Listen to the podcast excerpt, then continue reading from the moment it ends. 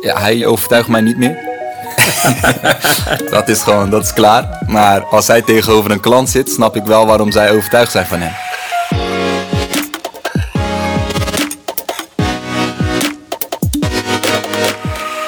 Dit is onze eerste podcast, heren. En het leek mij heel erg leuk om, één voor onszelf, maar ook voor ons publiek, onszelf voor te stellen. Lijkt me een goed plan, Jermaine. Goed plan? Zeker. Yes. yes. Serkan mag bij jou beginnen. Ik ben Serkan, eenendertig jaar oud. zesendertig. Ik zie eruit als eenendertig. Ik uh, ben geboren en getogen in Rotterdam. Uh, ik heb elf jaar gewoond in, uh, in Rotterdam, in Spangen. En vervolgens uh, zijn we verhuisd naar Friesland. En de reden waarom we naar Friesland zijn gegaan is omdat mijn vader bij uh, Van Nelle werkte. En, uh, en Van Nelle is overgenomen door Sarah Lee. Ze is uiteindelijk Douwe Egberts geworden. Verhuisd naar uh, Utrecht en naar Joure. En tot op de dag van vandaag weten we niet waarom hij voor uh, Friesland heeft gekozen. Maar uh, we zijn uh, van Rotterdam naar Friesland verhuisd. Hoe oud was je toen? Ik was toen uh, twaalf. elf of twaalf. En hoe was dat? Want je gaat van Spangen. Maar daar heb ik een paar beelden bij natuurlijk. Uh, zeker met broederliefde. Uh, en je gaat in één keer naar uh, Friesland. Hel. Drie, ik denk vier weken lang heb ik non-stop gehuild. Omdat ik uh, vanuit mijn... Uh, slaapkamer zag ik gewoon koeien. En uh, tot mijn elfde of twaalfde wist ik niet uh, wat, uh, wat, uh, wat koeien waren. Want uh, ja, dat had je niet in Spangen. Dus uh, je komt in een weiland, kom je terecht. Uh, stad, mensen groeten je. Hoi. Mm. Ik dacht dat ik uh, daarvoor hadden wij in groep acht... waren we op de jeugdjournaal waren we geweest. En ik zat daar drie of vier seconden op. Dus ik dacht, hey, ik ben bekend in Friesland. Mensen hebben dit gezien, dus daarom groeten ze me. Maar het blijkt dat dat gewoon heel normaal is in Friesland. Dat ze elkaar als... Uh, iedereen groet elkaar. En dat, dat kende ik niet van Rotterdam. Dus voor mij was het echt een uh, omschakeling van, van, van Rotterdam... waarbij iedereen zijn ding doet, naar Friesland toe... waarbij alle ogen op je zijn gericht. Ook omdat je als uh, buitenlander daar bent. En uh, dat was wel heel vreemd, ja. En hoe lang heeft het geduurd voordat je echt hebt kunnen aanpassen? Niet, niet, niet. Ik ben uh, uh, om mijn tweeëntwintigste ben ik verhuisd naar, uh, naar Zwolle. Ben ik, uh, ben ik getrouwd. En, uh, en mijn ouders wonen daar nog steeds. Maar ik heb me nooit kunnen aanpassen in Friesland. Ik heb wel cultuur meegekregen. En ik geloof erin dat dingen gebeuren met een reden. En uh, in, in Friesland heb ik uh, Murat leren kennen. En tot op de dag van vandaag ben ik daar dankbaar voor, want uiteindelijk staan we hier. En hebben wij samen een bedrijf opgebouwd. En dat, dat had zo moeten gebeuren. Dus uh, Friesland heeft me wel iets, uh, iets heel moois gebracht. En dat is Murat. En dat is Murat, ja. En dat ben ik. Serkan heeft al veel verteld. Want, uh, ik had alleen het geluk dat ik één was toen ik in Friesland kwam. In plaats van uh, dat ik mijn jeugd uh, hier had uh, doorgebracht. Ik ben geboren in Deventer. Getogen in Friesland dus. Toen ik één was, ging, uh, ging mijn ouders die kant op voor, voor, voor werk. En ik Ook ben... bij Van Nelle fabriek of? Nee, nee. Mijn ouders hebben allebei in de vis, uh, in de vis gewerkt, in de visindustrie. Uh, op de uh, visafslag eigenlijk. En dan hebben ze echt, uh, ja... Uh, ze zijn er allebei met pensioen gegaan. Dus ook echt jarenlang uh, in de visindustrie gewerkt. En dit is een grote grap, want deze man weet niet eens hoe die moet vissen, hè? Zijn ouders uh, hebben gewoon jarenlang zijn met pensioen gegaan in de visfabriek. Deze ik vind vis zou echt bij hem passen. Ja, maar ik kan uh, het hij niet. Is, hij is heel rustig, geduldig. Je, je zou wel voor mij echt een goede visser zijn. Ik heb het wel eens gedaan. Ja? Ook op zee en uh, ook als uh, gewoon uh, ja, uh, vooral vissen samen met, uh, met Serkan. Maar ik ben niet echt een visser, nee. nee. Ik vind het wel lekker om te eten, maar... Uh, je brood om te eten? Ja, je brood, ja, ja, sowieso. Maar uh, nou, hoe, hoe is jouw jeugd geweest in Friesland? Ja, hoe is mijn jeugd geweest in Friesland? Uh, ik, ik weet eigenlijk niet beter. Hmm. Ik heb, uh, ik heb nooit veel met Friesland gehad. Ik ben natuurlijk wel uh, daar opgegroeid. Ik heb daar uh, op school gezeten. Ik heb mijn hele jeugd daar meegemaakt. Alleen, ik was wel vrij jong toen ik al uh, ja, een uitweg zocht. Ik was... Uh, redelijk jong toen ik uh, eigenlijk in Amsterdam ging werken. Ik was eenentwintig. Dus toen zocht ik de druk al een beetje op. Um, en vanuit daar ben ik uh, ja, eigenlijk bij de Gouden Gids terechtgekomen. Mm-hmm. Waardoor ik eigenlijk een landelijke uh, functie had. Ik, ik reisde heel Nederland af om, uh, om mijn klanten te bezoeken. Maar neem me nog eventjes terug. Want waar ik heel erg geïnteresseerd in ben nu. En ik kom ook erachter dat ik dit nog niet weet van jullie twee. Neem me mee naar de dag dat jullie elkaar ontmoeten. Ja, precies, precies. Meer, uh... Ja, hij zal het niet weten. Maar uh, zijn ouders kwamen bij ons op bezoek. En sinds die dag is hij bij ons is hij niet meer weggegaan. Dus dat is, het, uh, dat is het eigenlijk geweest. Ja, maar neem me mee. Ik wil nee, echt precies is, weten hoe het gegaan is. Uh, gemeenschap was, uh, en uh, we praten nu over uh, twintig, drieëntwintig jaar terug, denk ik. Uh, Turkse gemeenschap was klein in Friesland. Ik woonde in Sneek, hij in Harlingen. Uh, Leeuwarden had je moske- moskee, Bolsward en in, en in Sneek had je moskee. En uh, zo kwam je eigenlijk, de Turkse gemeenschap kwam bij elkaar. En ook de jongeren. Dus op een gegeven moment leer je elkaar wel kennen. En uh, nou, hij voetbalde, ik voetbalde. Uh, dus passie is sport, voetbal. Uh, je raakt in gesprek. Waar zit je op school, wat doe je? En zo leerden we elkaar kennen. Tot op een gegeven moment uh, we zestien, zeventien zijn en uitgaansleven ingaan. En dan leer je elkaar nog beter kennen. En uh, naast school heb je bijbaantjes. En uh, Murat uh, ja, deed bijvoorbeeld in... Uh, dat zijn ook weer anekdotes wat wij, uh, wat wij hebben. Hij zat bij een bedrijf als callcenter. Moest hij uh, groene stromen bijvoorbeeld, uh, ik noem het maar, aansmeren. En, uh, en ik had nog geen baan. Ik zat, uh, ik deed uh, uh, bij de appie uh, deed ik vakken vullen. Hij zei tegen mij van, uh, ik heb iets beters, kom bij ons werken. Dus uh, hij nodigt mij uit. Ik uh, ga daar naartoe. Uh, om lang verhaal kort te maken, ik sta daar in de wachtruimte.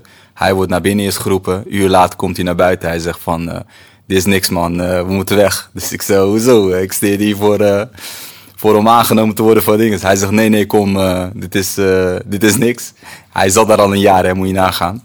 Dus onderweg naar het station toe, want dan moesten we weer teruglopen.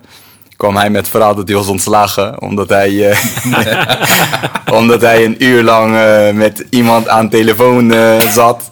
Wat niet, op die zaal, wat, wat niet had gemogen, zeg maar. Dus, ja. uh, dus dat was onze eerste kennismaking. Als zijnde uh, collega's zouden, zouden we zijn. Maar dat is dus niet doorgegaan. Hmm. En, uh, heb jij daar uiteindelijk nog gewerkt of niet? Ik heb daar nog gewerkt. Wel, ja. Ja, ja, ik heb daar uh, een, een, een jaartje gewerkt. En dit is later weer teruggekomen, hè. Want uh, ik ben dus uh, getrouwd. Ik uh, kwam in Zwolle te wonen. Uh, mijn vrouw werkte al bij Manpower. En ik moest een baan hebben. Ik heb I C T-systeembeheer heb ik, uh, gestudeerd. Niks mee gedaan, want ik, ik, ja, ik zie mezelf niet zitten achter een scherm. En dan uh, datgene doen acht uur lang per dag. En dan de rest van mijn leven. Dat, dat zag ik niet. Ik heb het puur gedaan, de opleiding. Omdat een vriend van mij... We zochten toen naar een opleiding. Van wat gaan we nou doen, uh, detailhandel. En op een gegeven moment, uh, je kent die kasten van vroeger, P C-scher- of uh, P C-kasten. En ik had een P C en branders waren toen nieuw. Je kon een C D kon je branden. En we hadden een brander gekocht samen. Toen hadden we die opleiding dus niet gedaan. We hadden een brander gekocht.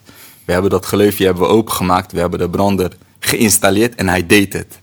En op dat moment zei, dus Sergio, die vriend van mij, zei van...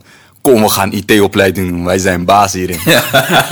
Dus zodoende hebben wij gewoon I C T-opleiding gedaan. We ja. konden er niks van. Het enige wat we ook konden, was een brander installeren, zeg maar. En, en uh, we hebben vier jaar lang hebben de opleiding... We hebben het wel afgemaakt. Dus uh, ik heb mijn diploma behaald. Ik heb een half jaar bij, uh, uh, bij de gemeente in Sneek heb ik gewerkt.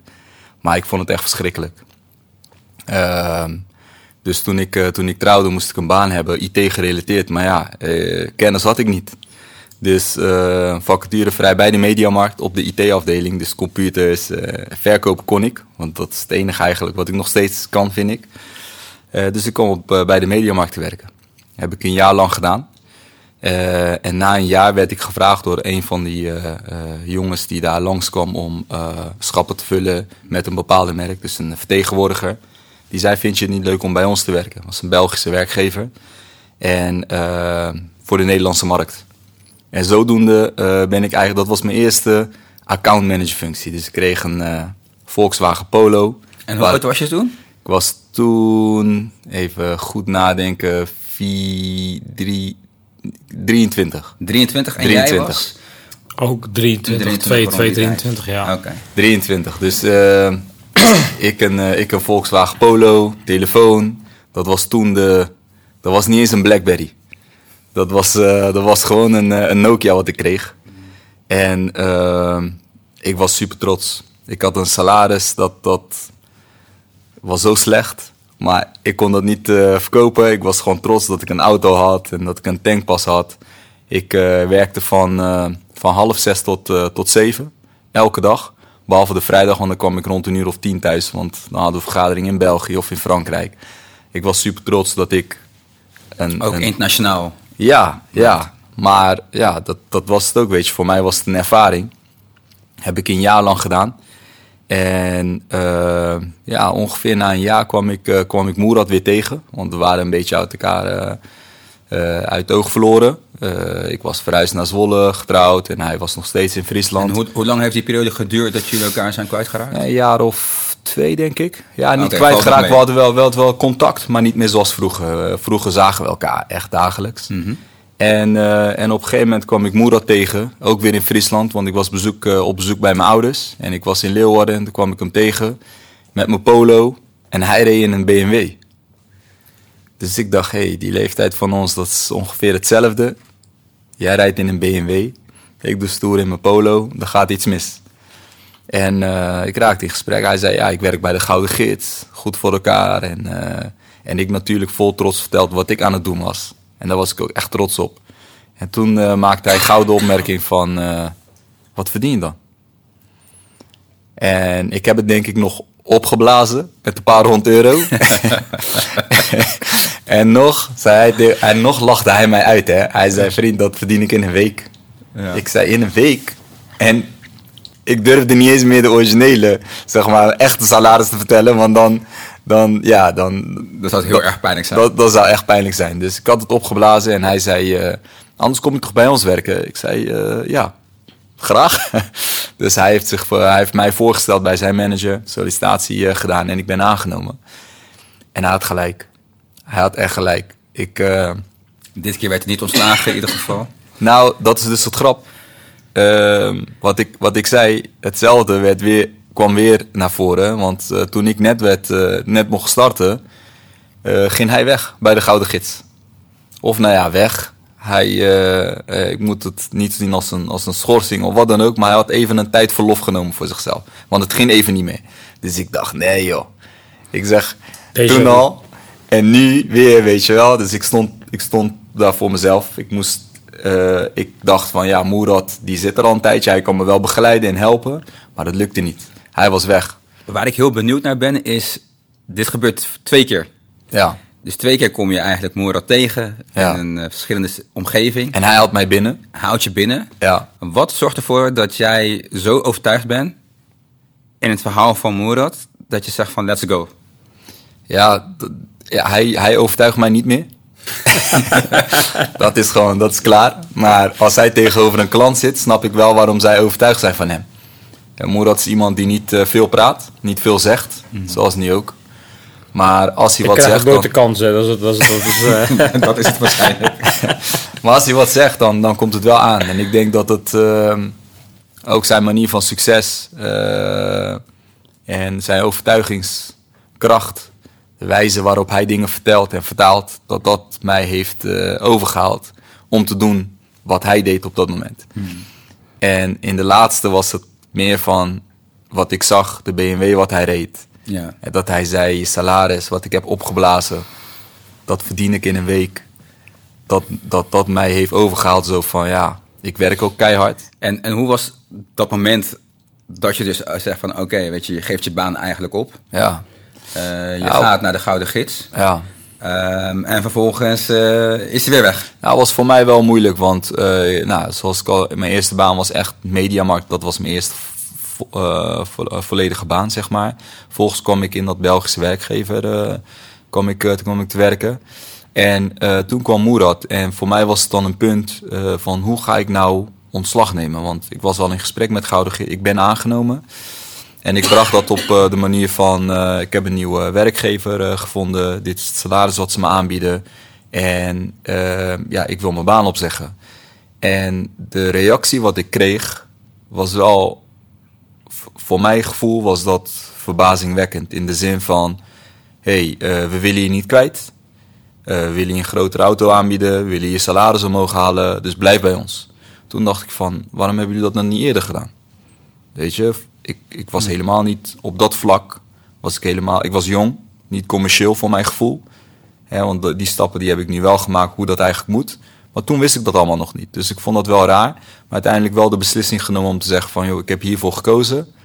En ik, ik ga bij jullie weg. Dus ik rond mijn baan af. Maand, uh, ik had een maand opzegtermijn. Heb ik ook afgerond.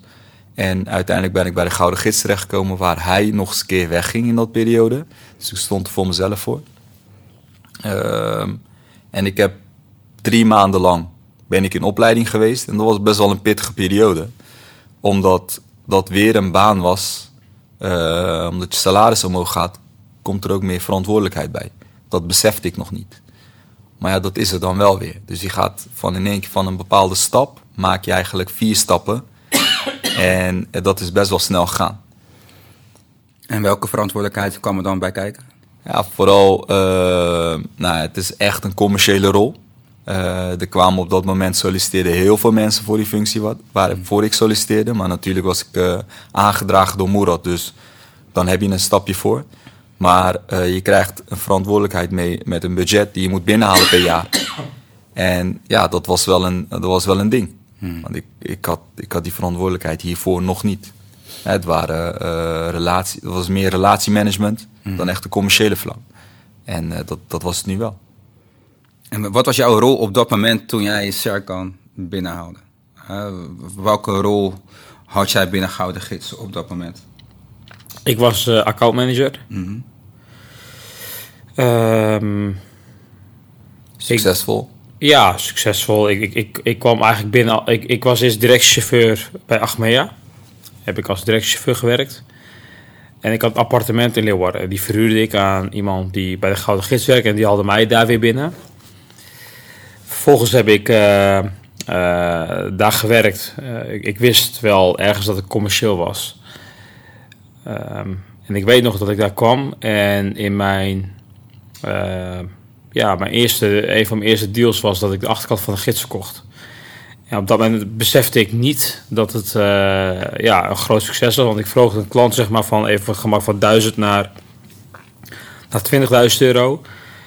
Um, ja, en, en, en je wordt dan aangekeken van uh, ja, is geluk en... Uh, Eh, beginnersgeluk. Eh. Maar goed, mijn succes die ging alleen maar, die zette alleen maar voort. Uh, en waarom ik op een gegeven moment een break-out had, had te maken met het feit dat ik uh, op een gegeven moment zo succesvol was, uh, dat ik uh, oneenigheid kreeg met, met mijn leidinggevende. Want zijn verwachtingen werden hoger. Hmm. En hij was verantwoordelijk voor een team, uh, waarvan ik het gemiddelde omhoog haalde en de rest eigenlijk omlaag. En ik zei op een gegeven moment tegen hem van, ja, je verwacht steeds meer van mij, terwijl je daar nog acht mensen hebt zitten die eigenlijk niet eens... Uh, Ja, tachtig procent van, van hetgene bereiken van wat ik bereik.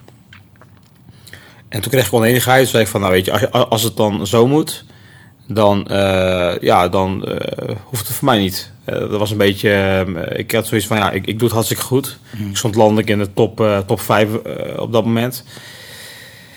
En toen... Uh, en top vijf van hoeveel? Ja, hoeveel mensen werkten er toen? Als uh, buitendienst? Ja. Ik denk vijfhonderd, zeshonderd man. vijfhonderd, zeshonderd man en jij behoorde tot de top vijf? Ja, op dat moment uh, zeker. Dat was eigenlijk ook wel een van de eerste gidsen. En toen, uh, vlak daarna, kwam eigenlijk ook de fusie volgens mij, toch of niet? Na de, ja, uh, half jaar nadat ik za- daar zat, ja. kwam die fusie inderdaad. Het was een fusie tussen? Tussen Gouden Gids en Telefoongids. Ja. Ja.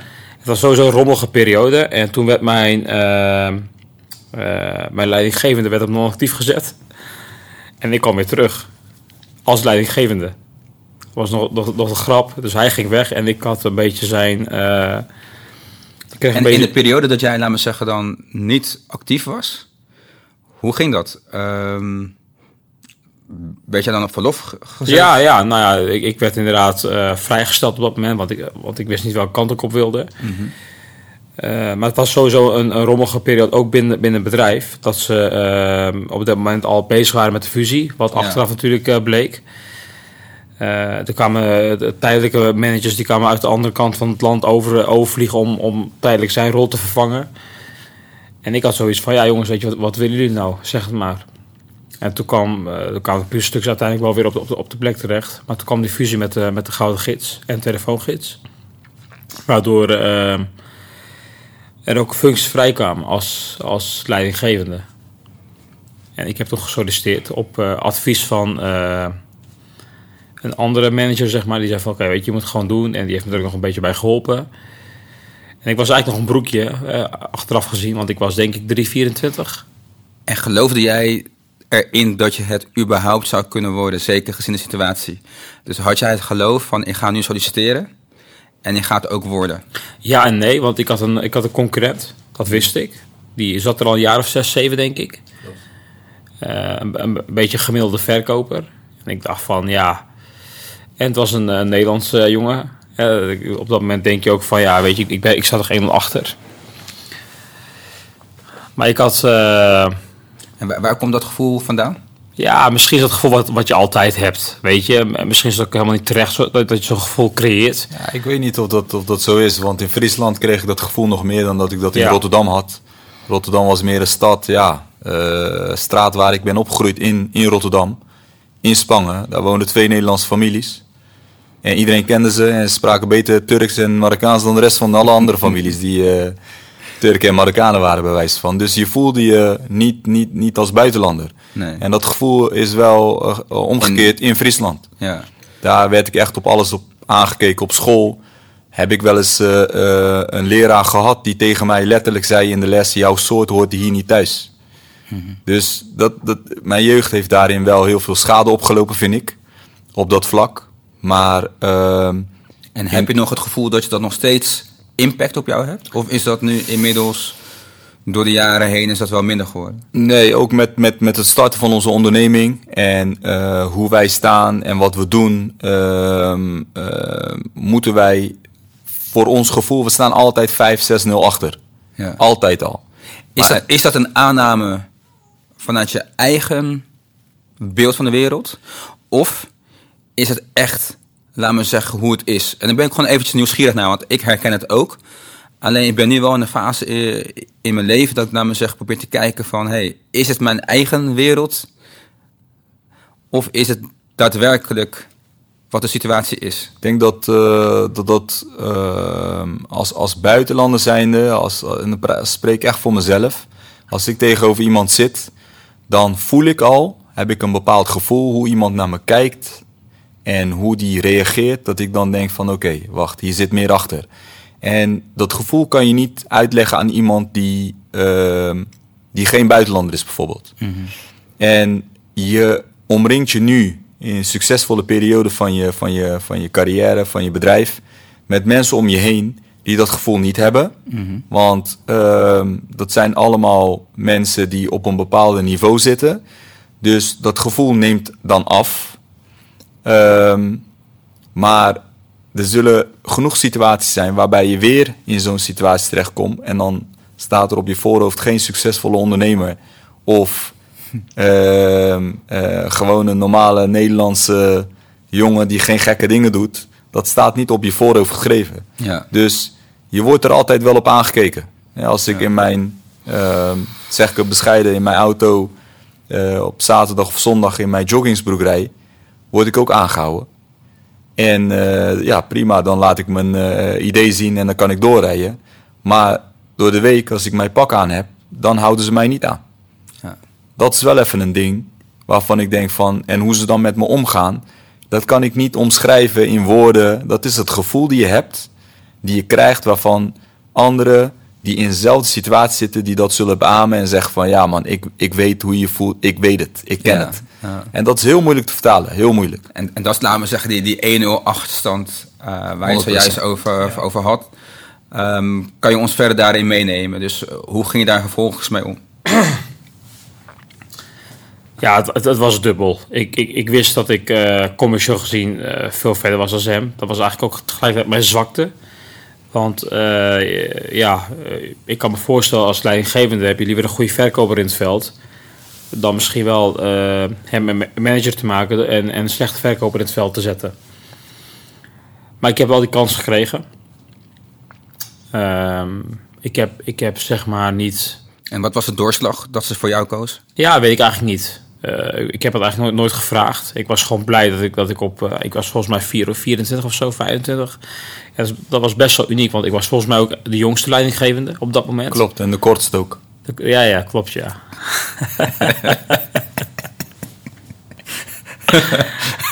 Ik ben echt blij dat hij kleiner is dan ik, gewoon. Weet je, echt heerlijk. Okay, maakt door. Niet uit. Hij krijgt hem straks terug, dat weet ik. Ja, ja. Maar het komt wel. Maar... Uh, ja, dat was eigenlijk voor mij uh, een uh, ja, perfect moment om... Uh... De grap was dat, uh, dat de leidinggevende waar ik mot mee had... die eigenlijk eruit werd gezet, nog tegenkwam. Toen ik werd benoemd uh, als, als leidinggevende. En dat moment vergeet ik eigenlijk niet zo snel meer. Dat hij nog vroeg in de gang van... Uh, ja, hoe is het met je? En uh, hey, wat doe je nu? Ik zeg, ja, datgene wat jij hier niet uh, lang hebt mogen doen. Het was al een moment van trots, zeg maar. Van, uh, ja, jij wil, door jou ben ik eigenlijk op een, op een zijspoor gezet. Maar ik ben wel veel sterker teruggekomen. Hm. En daarmee was het eigenlijk ook een bevestiging dat het aan hem lag, niet aan mij. En omschrijft dit voorval ook echt wie jij bent? Heb jij meerdere keren meegemaakt dat jij juist sterker terugkwam in een situatie dat voor vele mensen... Um, ja, een moment was dat ze konden opgeven, maar dat jij daar juist je kracht uit haalt? Of was dit gewoon puur toeval? Nee, het was geen toeval. Ik, ik, dat zit ook een beetje in mijn aard, denk ik. Ik uh, uh, ben wel iemand die, zeg maar, uh, er gewoon voor gaat. Um, en een tegenslag uh, brengt me alleen maar verder. Dat heb ik meerdere malen in mijn leven wel ervaren. Ik denk ook dat je het als mens nodig hebt om, om gewoon te kunnen leren. En ook verder te kunnen gaan als, als, als mens of als ondernemer of in welke rol je ook zit. Mm-hmm. Uh, dus voor mij persoonlijk was het... Uh, ja, ik heb ook altijd geleerd, ja, als je shit hebt kun je het maar beter uh, omzetten in mes. Dan heb je er nog wat aan. En zo kijk ik een beetje naar alle, alle dingen die ik meemaak in het leven. En uh, ik probeer daar gewoon mijn, uh, ja, mijn learnings uit te halen. Je bent wel bescheiden daarin. Ja, dat ben ik altijd. Ja, hij is wel iemand die, uh, dat, dat benoem ik, omdat uh, bij Gouden Gids dat ook was. Uh, er gebeurden heel veel dingen. En ik ben wel iemand die altijd opkwam. Ik ging tot het, uh, tot, tot het laatste gaatje eigenlijk om, om mijn gelijk te krijgen. Mm. Als het ook zo was. Wat recht is, is recht. En wat scheef is, scheef. Hmm. En uh, Murat was daar wel makkelijk in. Hij zei van, nou, laat maar, weet je, is goed, ik, uh, ik regel het wel. Maar uh, hij ging er niet honderd procent achteraan. En dat heeft hem, uh, uh, vind ik nog steeds, de dag van vandaag. Uh, hij had veel hoger op kunnen komen binnen Gouden Gids, als hij voor zichzelf opkwam. En kan je een... specifieke situatie benoemen, want ik ben nu al best wel nieuwsgierig van, ja, wat is het dan? Nou, we hadden bijvoorbeeld jaarlijkse incentives. En om een jaarlijkse incentive te draaien moest je honderdtien procent van je omzet moest je gaan draaien. En dan kon je de ene keer naar Las Vegas, de andere keer naar Dubai en, en noem maar op. En bij Gouden Gids werkt het zo. Je kreeg een klant, die had vorig jaar twintigduizend euro bijvoorbeeld geïnvesteerd. En die twintigduizend euro moest je dit jaar weer schrijven en maakte je daar tweeëntwintigduizend euro van, dan was dat honderdtien procent. Maar als een klant uh, met valse beloftes van hey, dit, gaat, dit, dit uh, pakket gaat je zoveel klanten opleveren en teken het maar, dan heb ik mijn omzet binnen en dan kom je volgend jaar, hey, het heeft niet opgeleverd. En de vorige verkoper heeft dat zo verkocht van als het niet werkt, dan kan je alles opzeggen en het wordt opgezegd. En jij komt dan als, als vertegenwoordiger bij die klant. Dan zegt hij van ja, het is al opgezegd. Het heeft niet gewerkt. Wat doe je hier? Nou, zo werd er een aantal klanten op zijn naam geschreven. Waardoor zijn omzet, die, die kelderde naar beneden. Terwijl hij heel veel nieuw omzet schreef. Dus hij compenseerde dat. Maar het hoefde niet te compenseren. Hij overperformde al. Maar het werd niet zo uh, gezien. En ik, ging, ik zocht tot het gaatje uit welke vertegenwoordiger het was. Wat er is afgesproken met de klant. En dan, ging ik, en dan zorgde ik ervoor dat die klant van mijn naam werd afgehaald. Dus ik haalde wel die honderdtien procent. Ik ging wel mee naar die incentives. Ik zei tegen Murat, regel het. Maar hij had zoiets van, laat het, weet je, komt wel goed. Ik regel het wel met nieuwe klanten. En, en dat was best wel lastig, want het ging om heel veel geld.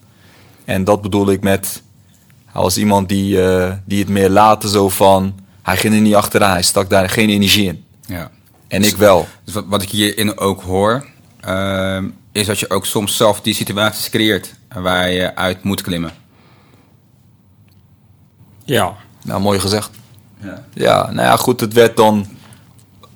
Ja, voor hem gecreëerd. Mm-hmm. En ik heb zoiets van... Ja, het is niet terecht. Dit is gewoon niet terecht. En zijn manager weet dat het niet terecht is. Maar als je er niks van zegt, dan heeft hij zoiets van... Oké, okay, hij is stil en klaar. En, en daarin hebben jullie elkaar ook gevonden qua aanvulling op ja. elkaar? Of... Ja, nou ja, aanvulling was zo dat hij iedere vrijdag met die opdrachten... met die getekende opdrachten bij mij aan tafel kwam. En een uh, soort van uh, bevredigende massage van uh, een halve minuut gaf. En uh, een cappuccino. En dan mocht ik al zijn opdrachten mocht ik gaan uh, verwerken in, uh, in ons uh, C M S-systeem, zeg maar.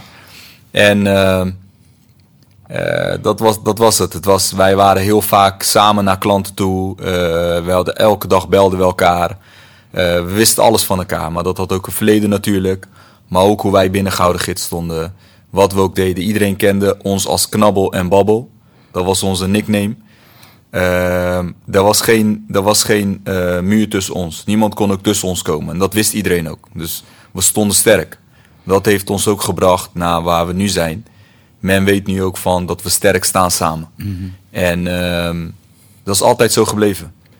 En dat is niet iets wat we uh, van tevoren hebben bedacht. Dat is zo gegroeid. Het is gewoon een natuurlijk, natuurlijk proces. proces geweest, ja. Um, terug even naar je, je bent vierentwintig. De jongste manager van uh, Nederland van Gouden Gids. Uit Friesland. Um, hoe was dat? Ja, op dat moment was dat fantastisch. Ik weet nog dat ik de kamer in kwam. Ik moest als, ik moest als eerste naar boven. En toen uh, kreeg ik het nieuws dat, dat ik het werd, zeg maar. En na mij moest die andere jongen naar boven. En we kwamen elkaar in de gang tegen. En ik wist het al, maar ik ga niet tegen hem zeggen van... Uh, ja, ik ben het geworden, dus je hoeft niet naar boven te gaan. Mm. Maar uh, toen kwam ik de zaal in met alle ja, vertegenwoordigers eigenlijk. We zaten in een meeting. En toen vertelde ik dat ik, uh, dat, dat, dat ik eigenlijk de, de... De nieuwe manager. De nieuwe manager. Uh, en van hoeveel mensen zou je dan leiding gaan geven? Ja, op dat van... moment een mannetje of tien. tien, elf op dat moment, denk ik. Ja. Het was stil in de kamer. Ik zat ook stil, in de kamer, ja. Het was stil. En ik denk dat ik de enige was die, die, blij die schreeuwde. Die oprecht blij was, ja. Oprecht blij was. En de rest was gewoon stil, zo van... Huh? Hoe dan? Verrast. Murat? Gewoon verrast. Maar ook, dat bedoel ik dus met dat gevoel... Een soort van misgun. Juist. Juist. Ja. Juist. En, ze dat, zullen, dat, dat... en ze zullen zeggen dat het niet zo is, maar je ziet het. En je voelt het vooral. En je voelt het.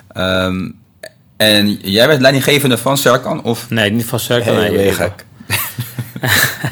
Leidinggevende van mij. Ze wisten, dat gaat sowieso niet goed. Nee. Deze man blijft de hele dag bij ja, zitten. Je, je, je wilde het wel. Ik wilde het wel, ja. Ik ja. dacht van, ja, dat zou wel geweldig Omdat zijn. Je maar meer, meer in de zin van, dat je dan achterover kon leunen? Nee, zeker niet. Ik zou, ik zou dubbel zijn gaan werken. Dubbel hard. Om, om juist zijn target en mijn eigen target in te vullen. Dat weet ik van mezelf. Dat had ik ook gedaan. Alleen ik snap het wel van de Gouden Gids dat ze zeiden van deze zijn too close. Ja. Dus dat gaat niet werken. Terwijl nee. het, ik denk dat het nog beter had gewerkt. En ik wilde het, uh, ook daarvoor wilde ik het gewoon hebben. Want dan zouden we nog verder zijn gaan. En heb je daar sneller. Ook om gevraagd? Ja, ik heb het wel benoemd, ja. Hm. En onze toenmalige manager die zei van nou jongens, uh, dat gaat het niet worden. Gaat hem niet worden. Dat gaat niet worden. Um, en ho- hoe lang ben je leidinggevende? Ik denk al, al met al een jaar. Anderhalf. Twee mooie dagen. Ja, ja. En wat, wat is er toen gebeurd? Toen kwam er weer reorganisatie. Toen uh, werd het alleen maar... Uh, ik denk dat er een mannetje of twee, driehonderd uit moesten. Dus de teams werden kleiner. Uh, toen moesten accountmanagers weg.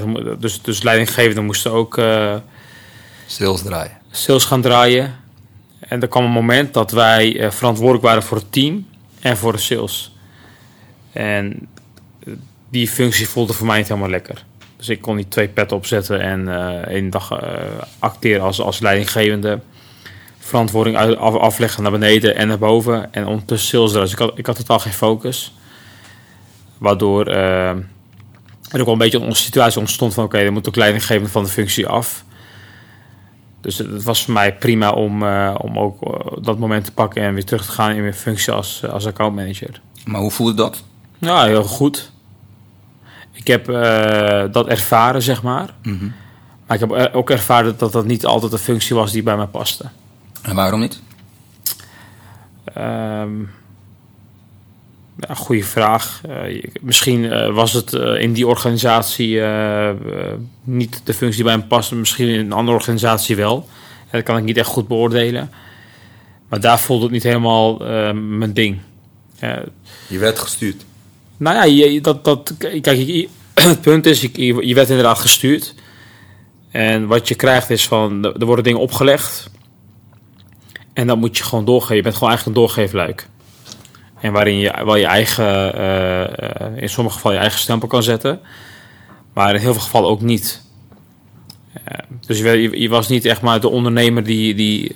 Ja, precies. Je bent, je, je bent niet zo degene die de keuze maakt waarbij jij denkt dat het team daar beter van kan worden. Het wordt je eigenlijk opgelegd. En jij bent degene die dat zo mo- mogelijk mag ik, doorvertalen naar dus het team. Er werd gezegd, je moet naar rechts. En ik moest regelen dat ze met z'n allen naar rechts gingen. Ja. Ja, dus, maar als ik dacht van, oké, okay, we kunnen beter naar links. Omdat ik met mijn team daar een beter gevoel bij heb. Dan had je daar niet altijd alle vrijheid in. Heb je al momenten gehad dat je dat wel hebt gedaan? Dat je dacht van, weet je wel, ze kunnen van boven wel roepen dat we naar rechts gaan. Ja, maar dat, ik wil gewoon naar links. Dat heb ik eigenlijk gedaan to- op het moment dat ik mijn ontslag indiende. Hm. Dat was eigenlijk een fase daarna. Dat, ik, uh, dat ze zeiden van, oké okay, jongens, we gaan met het bedrijf rechtsaf. Maar toen was ik accountmanager. In de rol als, als accountmanager hebben we altijd wel die vrijheid gehad. He, we, hadden, we hadden onze eigen toko. En die konden we runnen op, op de manier zoals wij dat wilden. En dat ging eigenlijk altijd goed. Tot een moment kwam dat ze zeiden van, uh, jongens, we, we moeten dit gaan verkopen. En dus we moeten meer die kant op. En we moeten klanten meer in die hoek gaan uh, duwen. Dus de vrijheid die we hadden, hadden we niet meer. Eerst was zo, je bent verantwoordelijk voor een bepaald omzet en je kon een advies geven op basis van wat de klant echt nodig had. Uh, maar daarna werd dat gewoon veranderd. En dat was eigenlijk voor mij het moment dat ik dacht van, uh, weet je, jullie gaan mij niet vertellen wat ik mijn klanten moet gaan adviseren. Mm-hmm. Dan ben je niet klantgericht bezig. En uh, nu, zes jaar later, is ook al gebleken waar, ja, waarom dat niet de juiste keuze was. Het was allemaal korttermijnstrategie. Ja. Uh, waar ik dan heel erg benieuwd naar ben, is van, uh, je hebt daar een vast contract. Ja. Um, had je een gezin op dat moment? Ik was net getrouwd. Net getrouwd? Ja. Nou, ik weet uh, hoe duur de Turkse bruiloften zijn, dus uh, het is ook een flinke investering voor je geweest waarschijnlijk. Ja. Uh, dat zie je als je kijkt ook hoeveel gasten er zijn geweest. Op zijn hoeveel, hoeveel gasten had je? Die ik ken of... Uh... Nee, nee, ik weet honderd procent zeker. Ik ben meerdere Turkse bruiloft geweest. Je kan niet alle gasten kennen op een Turkse bruiloft. Dat kan gewoon niet. Ik dacht eens dat er een festival was of zo. Dat ja, het bij mij waren. Dat gevoel had ik dus ook precies. De eerste keer dat ik een Turkse bruiloft was, was in Avifauna. En ik dacht van, dit kan gewoon niet. Ja, ik denk mannetje of zeven, achthonderd. zeven, achthonderd, ongelooflijk. Ja. Was het niet meer? Ja. Ik denk dat... echt wel dat er wel duizend man was hoor op jouw bruiloft. Ja, dat gevoel... Uh... Ja, ik, ik kan ernaast zitten. Maar dat is voor- en nadelen. Ja. Dat is voor- en nadelen. Ja. Um, maar je, je bent net getrouwd. Huisje, boompje, beestje, denk ik, uh, als doel. Ja. Um, en in het omslag. Hoe je het net vertelde, klinkt het alsof je dat uh, op de een of andere dag beslist hebt en het is gewoon goed. Ja. Maar ik kan me voorstellen dat dat een hele moeilijke beslissing is. Ja, nee. Het, het was dubbel. Ja. Uh, ik heb... Ja, ik, ik, er zit nog een verhaal vooraf, maar dat zal ik je besparen. Uh, ik heb eerder een faillissement gehad met, met een bedrijf. En uh, dat heeft me heel veel geld gekost. Uh, dat, was, dat was toen je nog ook werkte bij Gouden Gids? Toen werkte ik bij de Gouden Gids. En ik, ik had een zaaldencentrum naast mijn baan. Daar ben ik een beetje, uh, ja... Uh, ja, in, in, ja, in meegestuurd wil ik niet zeggen. Uiteindelijk heb ik dezelfde keuze gemaakt... Maar het is niet zo dat ik er zelf om zat te springen. Maar mijn broer die wilde dat heel graag. En nog een vriend van, van mij die wilde dat heel graag. En ik ben er financieel een beetje in gestapt. Maar goed, als je er financieel in zit wil je er ook wat van, wat van vinden en wat van zeggen. Maar dat was zeven dagen werken. Naast mijn Gouden Gids had ik in het weekend nog gewoon twee, drie bruiloften die ik draaide. En uh, feesten geven, partijen. Dus drie jaar van mijn, uh, van mijn uh, carrière zeg maar, waren wel gesloopt. Mm-hmm. Uiteindelijk hebben we de stekker daar eruit getrokken omdat het gewoon niet liep. Maar ik had nog steeds een vast contract. En toen ben ik getrouwd. Mm-hmm. En toen kwam ik ook in de periode dat ik nog twee jaar bij de Gouden Gids heb gewerkt. Uh, bijna, nou niet... Ik wil je heel even onderbreken, dat is niet heel erg vind. Want je geeft aan, je bent daar financieel ingestapt. Ja. Um, hoe grote impact heeft het op jou gehad? Want um, voor mij is dat best een flinke investering, zo'n zalencentrum. Uh, je hoeft natuurlijk geen bedrag te noemen, maar hoe groot was die impact voor jou financieel dat dat uiteindelijk mis is gegaan? Daar ben ik wel even benieuwd naar. Want ik zit nu naar de hele situatie te kijken en nu komen heel veel vragen bij op, maar... Want het speelt allemaal tegelijkertijd eigenlijk. Allemaal tegelijkertijd, ja. Ik heb uh, in, in, in mijn topjaren, zeg maar, dat ik ook echt gewoon veel geld verdiende bij de Gouden Gids. Uh, wat ik gewoon echt opzij kon zetten. Heb ik ook de keuze gemaakt om, om, iets, om in iets te investeren waarvan ik dacht... Uh, ja, het geld op de bank doet ook niet heel veel. Uh, toen al niet. Dus laat ik het gewoon ergens in investeren, weet je. En... Uh, Kijk hoe dat gaat. Maar dat heeft, uh, dat is echt totaal misgegaan. Ik, ik, ik, ik was toen ook een jaar na vijf, zesentwintig volgens mij toen ik daarin instapte. En toen, uh, ja, dan ben je nog heel jong. Je weet niet heel veel. En ik, ik, heb, ik, heb, ik heb contracten getekend die ik nooit heb na laten lezen. Mm. Ik ben zelfs privé ingestapt, wat ik achteraf uh, besefte. In de hoop dat alles goed gaat. Want wat, wat voor entiteit waren jullie? Waren jullie een V O F? We waren een V O F. Ja, okay. Ja. Dus we waren ook privé aansprakelijk. Dus, uh, maar het ging helemaal mis. En ik heb daarna nog een jaar of twee, drie nog steeds door moeten betalen om alle schulden af te betalen. Vervolgens heb ik... Uh, op, op een gegeven moment, om op terug te komen op je vraag van mm. hoe maak ik zo'n beslissing? Is het moeilijk? Uh, ja en nee. Op een gegeven moment kom je op een punt dat je denkt van, weet je, uh, ik werk jarenlang om een bepaalde schuld af te lossen. Weet je, elke maand vijfhonderd of duizend euro betaalde. Ik heb een vrouw die studeerde nog op dat moment en een bijbaan. En ik dacht, weet je, als ik het op, op, op deze manier ga doen, dan ben ik er over tien jaar nog niet vanaf, bij wijze van. Dus ik moet iets gaan veranderen. Mm. En er komt nog een keer bij dat je niet naar je zin hebt op je werk, want dingen veranderen, je, je voelt je daar niet helemaal lekker bij. Uh, je hebt acht jaar voor Ritoko gewerkt, uh, wat altijd goed was, maar het laatste jaar werd het alleen maar minder en minder en minder. Ja, dan ga je op een gegeven moment nadenken van, ja, weet je, ik, ik, ik ben, op, op dat moment was ik negenentwintig of dertig jaar. Mm-hmm. Van ja, wil ik dit nog gaan doen? Mm-hmm. Weet je, zit ik hier over vijf jaar nog of over tien jaar nog? En toen dacht ik van, als ik dan iets wil, dan moet ik dat nu gaan doen. En niet over twee of drie jaar. Want we, we liepen wel vaker met Serkan te sparren over van, we moeten hier weg en we moeten wat voor onszelf gaan doen. En uh, het moment dat, dat, dat uh, ze vanuit de Gouden Gids, eigenlijk D T G op dat moment, zeiden van, oké, okay, we, we moeten meer die kant op. En ik werd afgerekend op uh, de, het feit dat ik uh, ja, niet die producten verkocht. Ik haalde wel mijn targets qua omzet, maar niet mijn targets qua producten. Ja. En ik zei altijd van, ja, maar dat is niet goed voor mijn klant. Mm-hmm. Als ik die vrijheid ook niet meer heb om, om een adviserende rol te, te hebben, dan hoeft het voor mij ook niet. En toen heb ik geroepen, dat weet ik nog heel goed, uh, van oké, okay, binnen uh, nu en een, een, een jaar heb ik of iets anders binnen de organisatie. Dat heb ik in mijn evaluatiegesprek met mijn leidinggevende toen besproken. Uh, of ik ga weg. En nou goed, dat was een heel open gesprek. En ik kwam eigenlijk na vier maanden achter dat het niet meer zou veranderen. Het werd alleen maar strenger en het moest alleen maar volgens hun regels, zeg maar, die opgedragen werden. En toen heb ik gewoon een gesprek aange- aangevraagd van uh, op welke wijze we uit elkaar konden gaan. Hm. En dat was heel dubbel. Uh, ik, ik had uh, moeite omdat ik dacht van oké, okay, ik ga nu een andere weg inslaan en, en, en hopen dat het goed gaat. Aan de andere kant dacht ik van ja, weet je, alles of niks. Had je een plan B? Nee, ik had geen plan B. En dat is het mooie, uh, dan komt mijn stuk weer.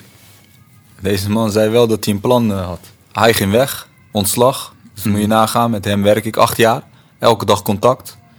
Uh, samen klanten bezoeken. In één keer leegte. Ja. En dan zit je daar. Elke dag naar kantoor. Stoel naast je is leeg. Je belt niet meer met hem. Want hij is gewoon weg. Een maatje is gewoon echt gewoon is weg. Gewoon weg.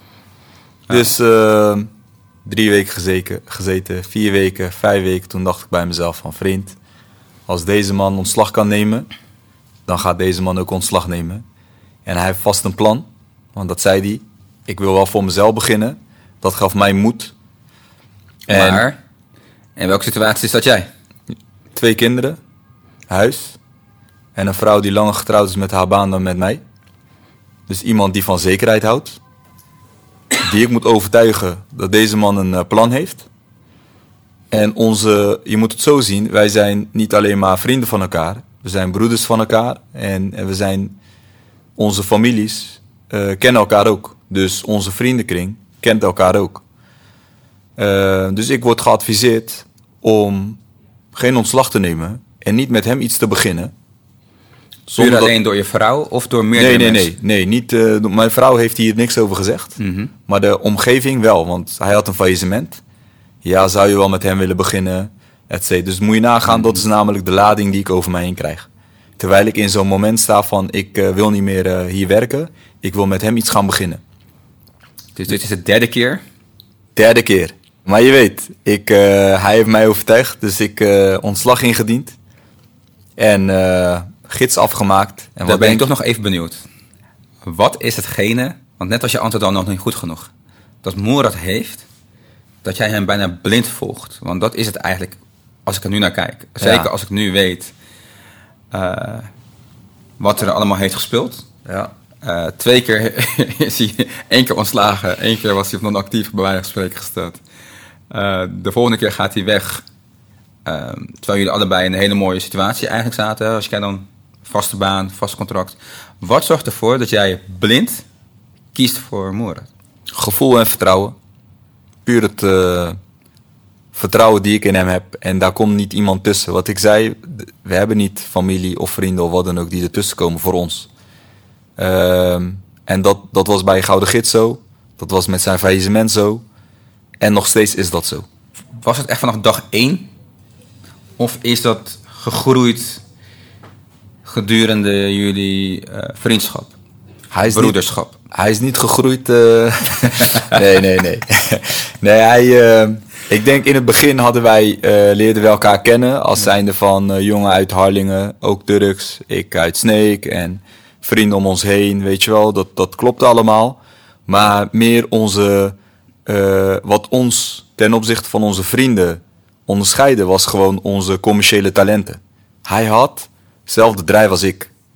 En hij was met bepaalde dingen bezig. En ik had dezelfde passie als, als Murat. Mm-hmm. Dus ik denk dat daar de raakvlakken waren. Dat wij met dezelfde dingen bezig waren. En op dat niveau, zeg maar op die leeftijd en op dat niveau kan je sparren. En dat is alleen maar blijven groeien. Ja. Dus op een gegeven moment uh, ontslag. En uh, wat denk je? Ik bel hem op. Ik heb mijn vrouw ook wezen, weten te overtuigen van... Uh, Murat heeft een plan, komt goed, ik moet met hem. Nou ja, als jij dat uh, denkt, dan maar. Dat heeft echt een, een periode gekost van mijn leven. Want ja, overtuigen... Hoe, hoe, hoe lang?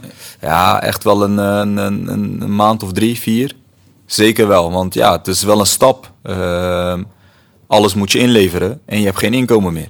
En hoe heb je haar overtuigd... in die vier maanden, want ik kan me begrijpen dat in het begin het een harde nee is. Ja, klopt. Um, en stap voor stap heb je dat weten om te buigen naar een ja, oké okay, vooruit. Ja, er is een, er is een moment gekomen waar, waarin ik haar heb duidelijk gemaakt dat ik echt niet gelukkig meer ben bij, bij mijn huidige baan. Ik ben gewoon niet meer gelukkig.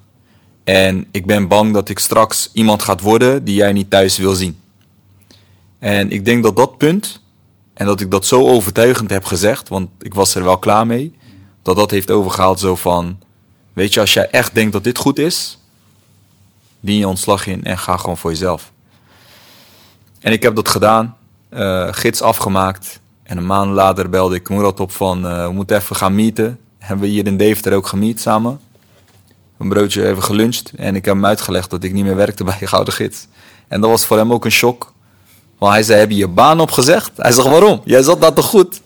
Ik zeg, ja, maar ja, jij wilde voor jezelf en uh, daarom ben ik hier. Uh, ik ben benieuwd. En, en hoe was jij in die fase? Uh, hoe, hoe, ja, vertel ons even, hoe was jij in die fase? Ja, hoe, Wat jij mij hebt verteld die dag. Zat, zat jij lekker in je vel? Of nee, was je... nee, nee. Ik, ik, ja, ik zat, ik zat uh, op zich perfect in mijn vel, want ik, ik had eindelijk rust.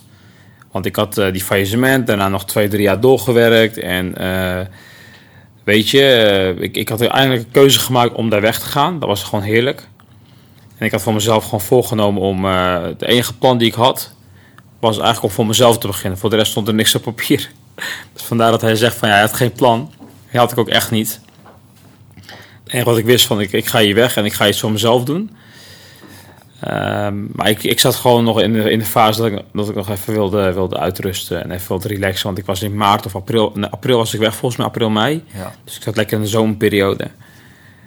Uh, dat... ja, ik weet nog heel goed dat je in een korte broek en ik kwam daar nog met... Uh, ja, toch, je bent net klaar met je... Uh, ja, jij, jij komt strak in pak. Ik kom stra- ja, ik kwam echt strak in en hij zat gewoon in korte broek, t-shirt, zonnebril. En uh, we hebben dat gesprek toen gevoerd hier en hij zei... Uh, Uh, ja, ik heb nog geen plan liggen. Dus het was voor mij ook wel een show. Maar ik zag hoe relaxed hij erbij zat. Hij zat er echt relaxed bij. En wat deed het met jou? Ik had ook zoiets van... Als jij er zo relaxed bij kan zitten... Waarom heb ik dat gevoel niet? dus, uh, maar ken je hem ook zo? Nee. Nee, hij zat er laatst... Kijk, ik ken zijn faillissementperiode. Ik ken zijn periode bij D T G. Ik had hem nooit zo relaxed gezien. Hij was echt relaxed. En uh, ja, dat gaf me wel een gevoel van... Goed, maar aan de andere kant had ik zoiets van... Ik, ik wil ook nog naar huis. Ik wil dat gevoel meenemen en zorgen van, oké, okay, komt goed. Dus uh, ik zei van, joh, we willen voor onszelf beginnen, laten we het ook doen. Laten we gewoon alles oprichten, wat is daarbij nodig? En uh, allebei geen studie. Wij weten niet wat ondernemen is. We hebben altijd in dienst gezeten. En hadden jullie wel uh, budget? Hadden jullie... Uh... Niks. Helemaal niks, nul. Eigen spaargeld. Maar dat was wel meer van, ja, ik heb mijn baan opgezegd, dus daar moet ik van leven. Uh, dus we hadden gewoon letterlijk Maar niks. Had jij wel recht op W W? Had jij een vangnet? Ja, ja ik had een W W voor ja. zes maanden en dat was het. En jij ook? Ja, hetzelfde. Dus, dus je, je zat op dat moment allebei in de W W? Ja. ja. Interessant. Ja, en, uh, en toen hebben wij een plan ingediend bij W W van, we willen voor onszelf beginnen. Kregen we de tijd om voor onszelf te kunnen beginnen. Maar dan moet je alles gaan opzetten. En daar is onze reis begonnen. En, uh... en welk jaar hebben we het dan nu over? Even voor ook de luisteraars. twintig vijftien Ja. Waarbij wij uh, gingen kijken naar kantoor.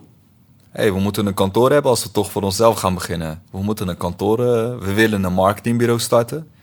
Daar hebben we onze kennis in. In de zin van... Wij weten wat onze klanten willen. Want ja, daar is de vraag naar geweest. Al die tijd dat we bij de telefoongids zaten. Uh, dus wij, willen, wij weten wat de klanten qua product willen. Maar we kunnen het product kunnen wij niet maken zelf. Mm. Maar we weten wel wat ze willen. Zijn er ook afspraken gemaakt bij de werkgever wat jullie wel en niet mochten? Zeker, zeker. Uh, we hebben... en, en heeft dat ook jullie beperkt? Nee, we hebben, we hebben dat aan, ik heb dat in ieder geval aangegeven van... joh, ik, ik, ik, wil, ik ga hier weg, voordeur, ik neem ontslag... want Gouden Gids ging niet goed. En ze zeiden tegen iedereen van... joh, als je hier niet meer lekker in je vel zit... en je zit er al jaren, kom naar ons toe... dan gaan we regeling treffen en dan kan je gewoon weg. Ze wilden eigenlijk van die vaste krachten wilden ze ook af... op een goedkope manier. En, uh, en ik ben naar, uh, naar mijn manager gestapt... en het letterlijke antwoord wat ik te horen kreeg was van... Uh, daar is de voordeur. Dus ik had zoiets van, joh, ik stel me kwetsbaar op. Hè, ik, uh, dus uiteindelijk, na vele gesprekken, heb ik wat meegekregen.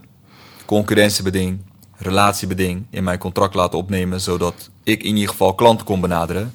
Want als stond je met een gratis vermelding in de gids, dan nog kon je niemand benaderen. Want dat was ook dan een klant. Dus ik zou dan niet voor mezelf kunnen beginnen. En zodoende... Uh, zijn wij eigenlijk, hebben we een kantoor gehoord, gehuurd hier. En dat was de keuze tussen een kantoor van zeshonderd euro in de maand en een van achthonderdvijftig euro. Dus moet je nagaan, een verschil van tweehonderdvijftig euro per maand. Waar wij zoiets hadden van, zullen we de, die investering, zullen we dat durven om dat te investeren, zeg maar. tweehonderdvijftig euro gaat het dan om, hè. En um, uh, een investering voor een koffieautomaat. Moeten we een van tweehonderd euro kopen of een van vierhonderdvijftig euro? Dus we zaten echt helemaal... Letterlijk omdat jullie ook... Ja, je zit altijd bij de W W. Ik, ik denk dat je weinig... Ja, ja, je vermogen wat je hebt is je spaarvermogen wat je hebt opgebouwd. Exact. exact. Uh, waar je het liefst niet aan wil komen. Exact. Um, waar hebben jullie dit uiteindelijk voor gekozen? Die van zeshonderd of die van achthonderdvijftig? achthonderdvijftig hebben we gekozen. Ja. Dus en, en hoe, lang, zijn... hoe lang heb je daarover nagedacht? Ik denk een uh, paar dagen. Ja, het heeft wel een paar dagen geduurd. Zo van... En wie heeft uiteindelijk die keuze gemaakt? Wie, wie was degene die zei ik, van oké, okay, we gaan dit doen? Ik maak altijd de keuzes. Ik ben heel snel in het maken van mijn keuzes. Murat is iemand die remt en relativeert. Iemand die rustig over nadenkt en komt met een plan. Die zegt van, joh, als, als we dit doen, dan dit. En als we dat doen, dan dit. Dus wat dat betreft hebben wij een hele mooie balans. Hij is iemand die rustig kan nadenken. En ik kan hem over de streep trekken om een keuze te maken. En andersom ook. En andersom ook. Dus dat vult elkaar wel heel goed aan. Uh, nou, keuze gemaakt om, om, om, om eh, kantoor. En vervolgens hebben wij uh, geverfd, laminaat gelegd. Hebben we allemaal samen gedaan. Uh, we hebben uh, laptops gekocht, refurbished. Uh, we hebben uh, van mijn vrouw zijn uh, werk, haar werk, sorry... Uh, hebben we tafels gekregen en stoelen. En weet je, zo is het eigenlijk gestart. En wij zijn alleen maar uh, klant gaan bellen. Dus bellen, bellen. Elke dag zaten wij te bellen. Eigenlijk datgene wat we bij de Gouden Gids ook hebben gedaan. Bellen, bellen, bellen. En aangeven, we werken voor een marketingbureau. Gestopt bij de Telefoongids. Kunnen wij een keer langskomen, kop koffie. Middels het marketingbureau kunnen we wat meer voor dus, je tekenen. Je bent niet gezegd dat jullie zo de eigenaar uh, waren? Nee, in het begin zeker niet. Nee. En waarom niet? Ik had zoiets van, als ik nu vertel dat ik voor mezelf ben begonnen... ja wat en ik moet het allemaal zelf gaan doen. Uh, hoe betrouwbaar is dat? Want ze geven uiteindelijk wel hun volledige marketingactiviteiten... hun website uit handen. En wie ben ik dan? Uh, als, nou, dan komt dat Turkse denk ik weer uh, naar boven. Uh, hoe vertrouwd is dat? En noem maar op. En als je aangeeft dat je voor een marketingbureau werkt... dan komt dat wat betrouwbaarder over. Uh, en we hadden zelf een website laten bouwen... Uh, naam bedacht, WeMessage. Nog steeds heten wij WeMessage. Staat het logo ook nog steeds? Hetzelfde logo nog steeds. Van klein naar groot. Uh, het boodschap die we zenden begint altijd klein. Hoe klein je onderneming ook is, we, nemen, we, gaan, we groeien met je mee. Dus er zit heel veel boodschappen achter en dat is altijd zo gebleven. En dat is nog steeds ons D N A. Want hoe kwamen jullie op WeMessage? Ja, we, dat is, dat is in een, uh, we hebben een dagje gezeten in een cafeetje van oké, okay, we moeten een naam gaan bedenken. Een hele mooie proces. Daar kunnen we een hele podcast aan toewijden. Uh, maar uiteindelijk was het domeinnaam, WeMessage, lag vrij punt n l. En we hadden andere domeinnamen, hadden we ook vrij gezien. Maar wij zijn van origine zijn wij uh, verkopers. Mm. Dus wat ga je doen? Je pakt telefoon en je zegt met Murat van WeMessage, met Serkan van WeMessage, back dat le- lekker, ja of nee? En ja, dit lag zo goed... Dat je zei van, hey, van Serkan van WeMessage. Dat klonk zo goed dat we zeiden van, oké, okay, dat we, wij. En dan message, boodschap, alles zit erin. Dus. En nog steeds de dag van vandaag. Ik kan me wel voorstellen, we zitten hier in Deventer. Het is wel een Engelse bedrijfsnaam. Klopt. Um, dat het ook verkeerd kan vallen. Ja. Hebben jullie dat ook gemerkt? Of was het direct van allebei de kanten? Was gewoon, ja, dit is het. Ja, het was, wij, wij waren wel de vreemdelingen hier in Deventer. Twee Turkse jonge ondernemers. Hmm. En, en dan komt eigenlijk hoe wij in Deventer zijn gaan vestigen. In de eerste drie maanden was het alleen maar bellen, bellen. We hebben contracten opgezet, klanten binnenhalen. En we hadden een klant of dertig. Hadden wij binnengehaald, nog niks gebouwd. En uiteindelijk de klanten die bellen van... joh, waar blijft onze website? Oké, okay, ja, u staat achter in de rij, het is zo druk bij ons. We hebben een programmeer aangenomen, een designer, iemand voor de content. En zo hebben wij alles gemanaged en gebouwd.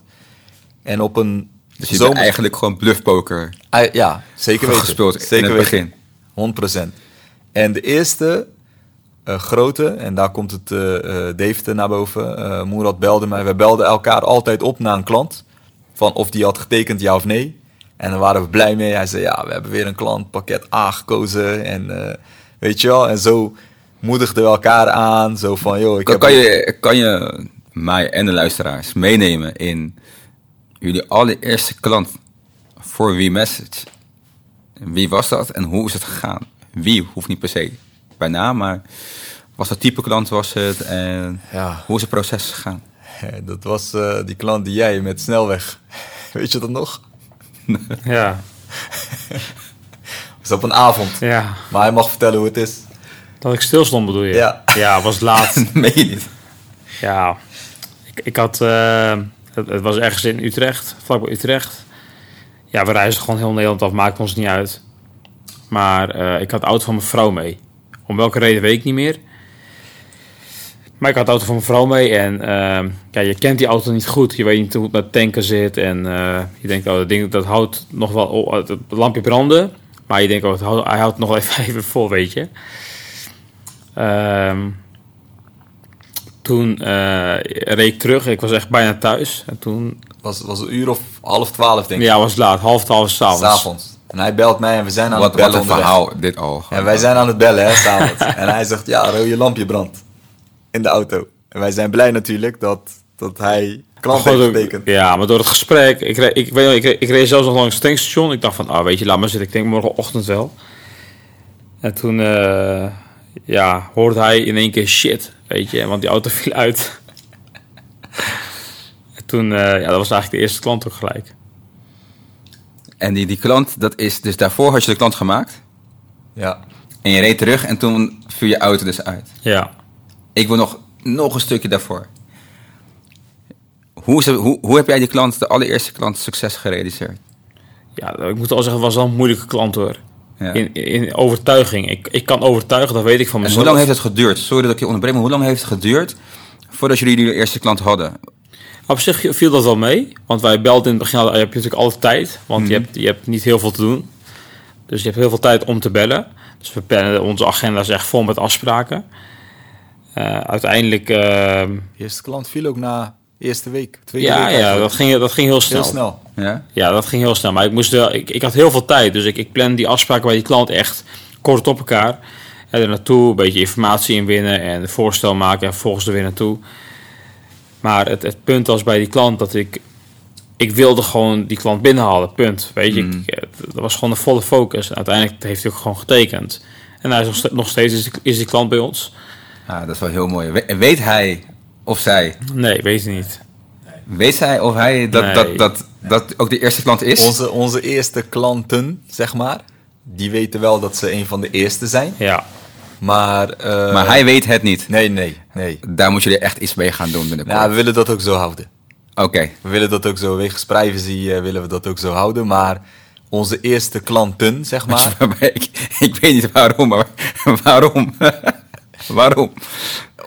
Ja, ik weet niet. Ik weet niet. Ik denk ook gewoon vanwege privacy. En, en misschien wil de klant dat niet, weet je wel. Dus oh, dat, dat, dat, dat voel je al aan. Dat, ja, ja. Ja. Ja. ja.